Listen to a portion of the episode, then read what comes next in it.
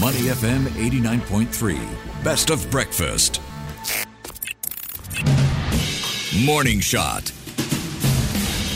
Welcome to Morning Shot. I'm Emaad Akhtar. Tensions between the two Koreas are intensifying with North Korea's leader Kim Jong un recent remarks that unification with South Korea is no longer possible and that the South should be seen as primary foe.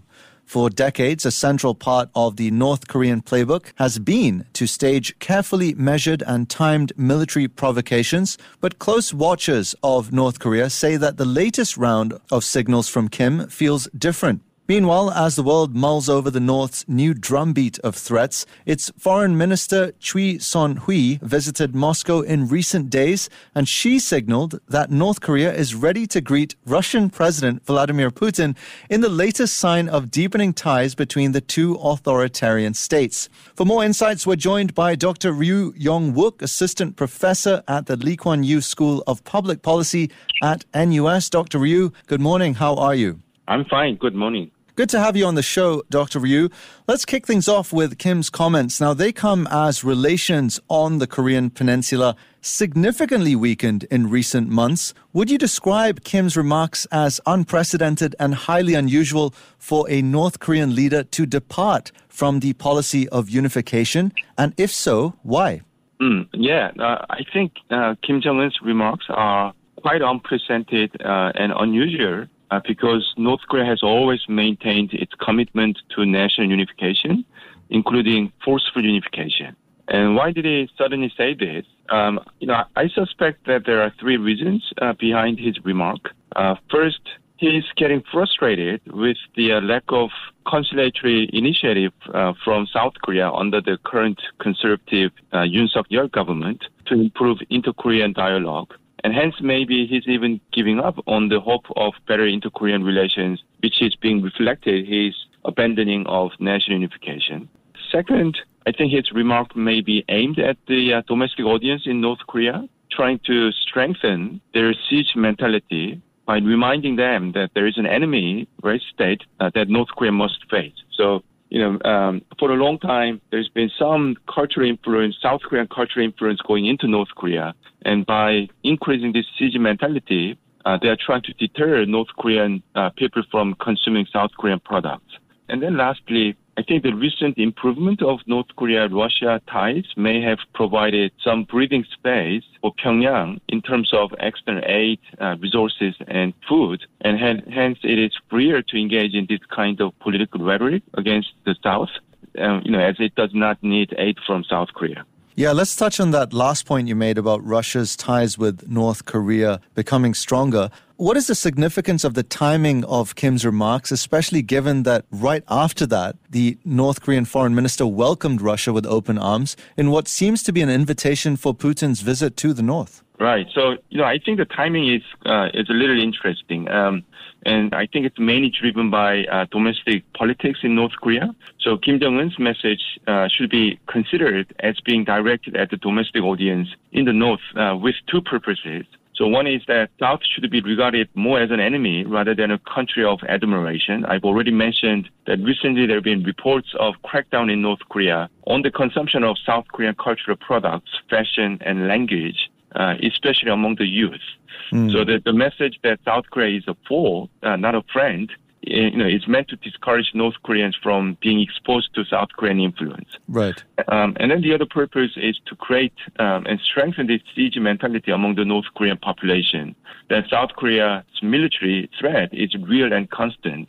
Now, there was a report, uh, once again, quite recently, that an accident took place in North Korea uh, involving a train, which uh, resulted in around 400 deaths.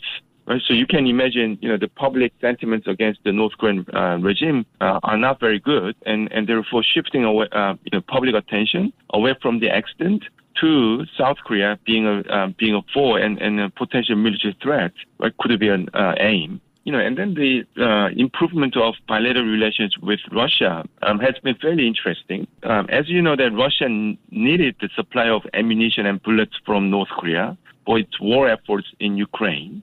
Why North Korea needed economic aid, including resources from Russia. So it is this convergence of interest that brought these two communist countries closer together. Uh, and at the same time, you know, Russia has been discontent with South Korea's uh, export of military weapons to Poland, some of which may have ended up going into the hands of Ukraine soldiers.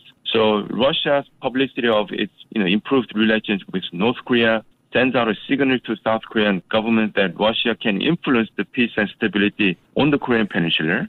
Right? At the same time, North Korea might be uh, playing one communist country, namely Russia, against another, China, and doing this um, you know, can give uh, greater strategic uh, autonomy and leverage to Pyongyang rather than being you know dependent on these communist countries or partners.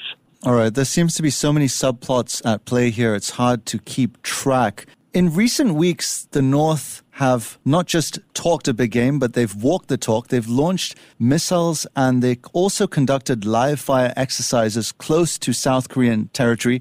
Uh, and if you recall, Dr. Ryu, earlier on, Kim had threatened a nuclear attack on the South and called for a buildup of his country's military arsenal. What is the level of risk that this situation may escalate into a war? Mm.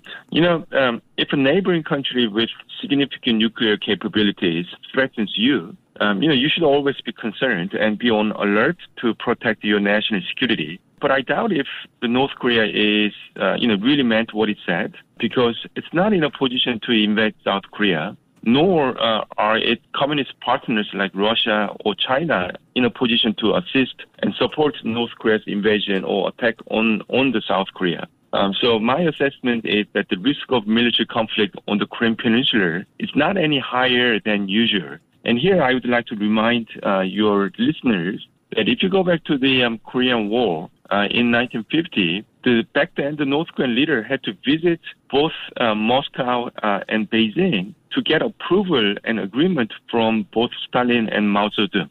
Uh, and it's only after getting that approval and, and agreement from the communist right, uh, partners then he could launch right, military attack uh, in South Korea. Now, if you look at the situation that Russia is in, you know, mired in right, its uh, conflict with uh, Ukraine.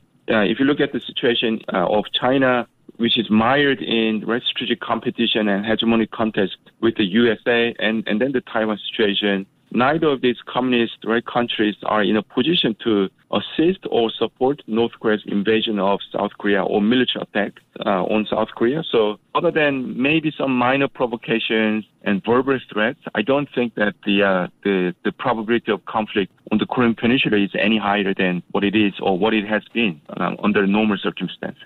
Okay, so no real risk of conflict here then in either the short or medium term, at least. The long term remains uh, uncertain for now. It's not unusual for relations between the North and South to cool down, but what would it take, Dr. Ryu, for both sides to be on talking terms once again? Yeah, you know, um, everybody hopes that there will be some right, uh, peace talks or at least uh, reconciliation talks uh, between the two Koreas or between North Korea and uh, and the United States. And I think you know what it takes is a change of approach on the part of either North Korea or the U.S. and South Korea. Now, having said that, I think it's highly unlikely that uh, the North will initiate contact with the USA or South Korea by changing its approach. And here, by changing uh, approach, I mean genuine right, uh, intention on the part of Pyongyang to take steps towards denuclearization. So, you know, if you remember uh, the negotiation that uh, took place in Singapore uh, at Panmunjom and in Hanoi in 2019, you know, what led to the breakdown of that uh, negotiation was Pyongyang was not willing to give up any of the, its nuclear facilities or program other than uh, what they have in Yongbyon. Uh, but USA demanded right uh, plus alpha, so you know uh, more than Yongbyon and other nuclear facilities and programs.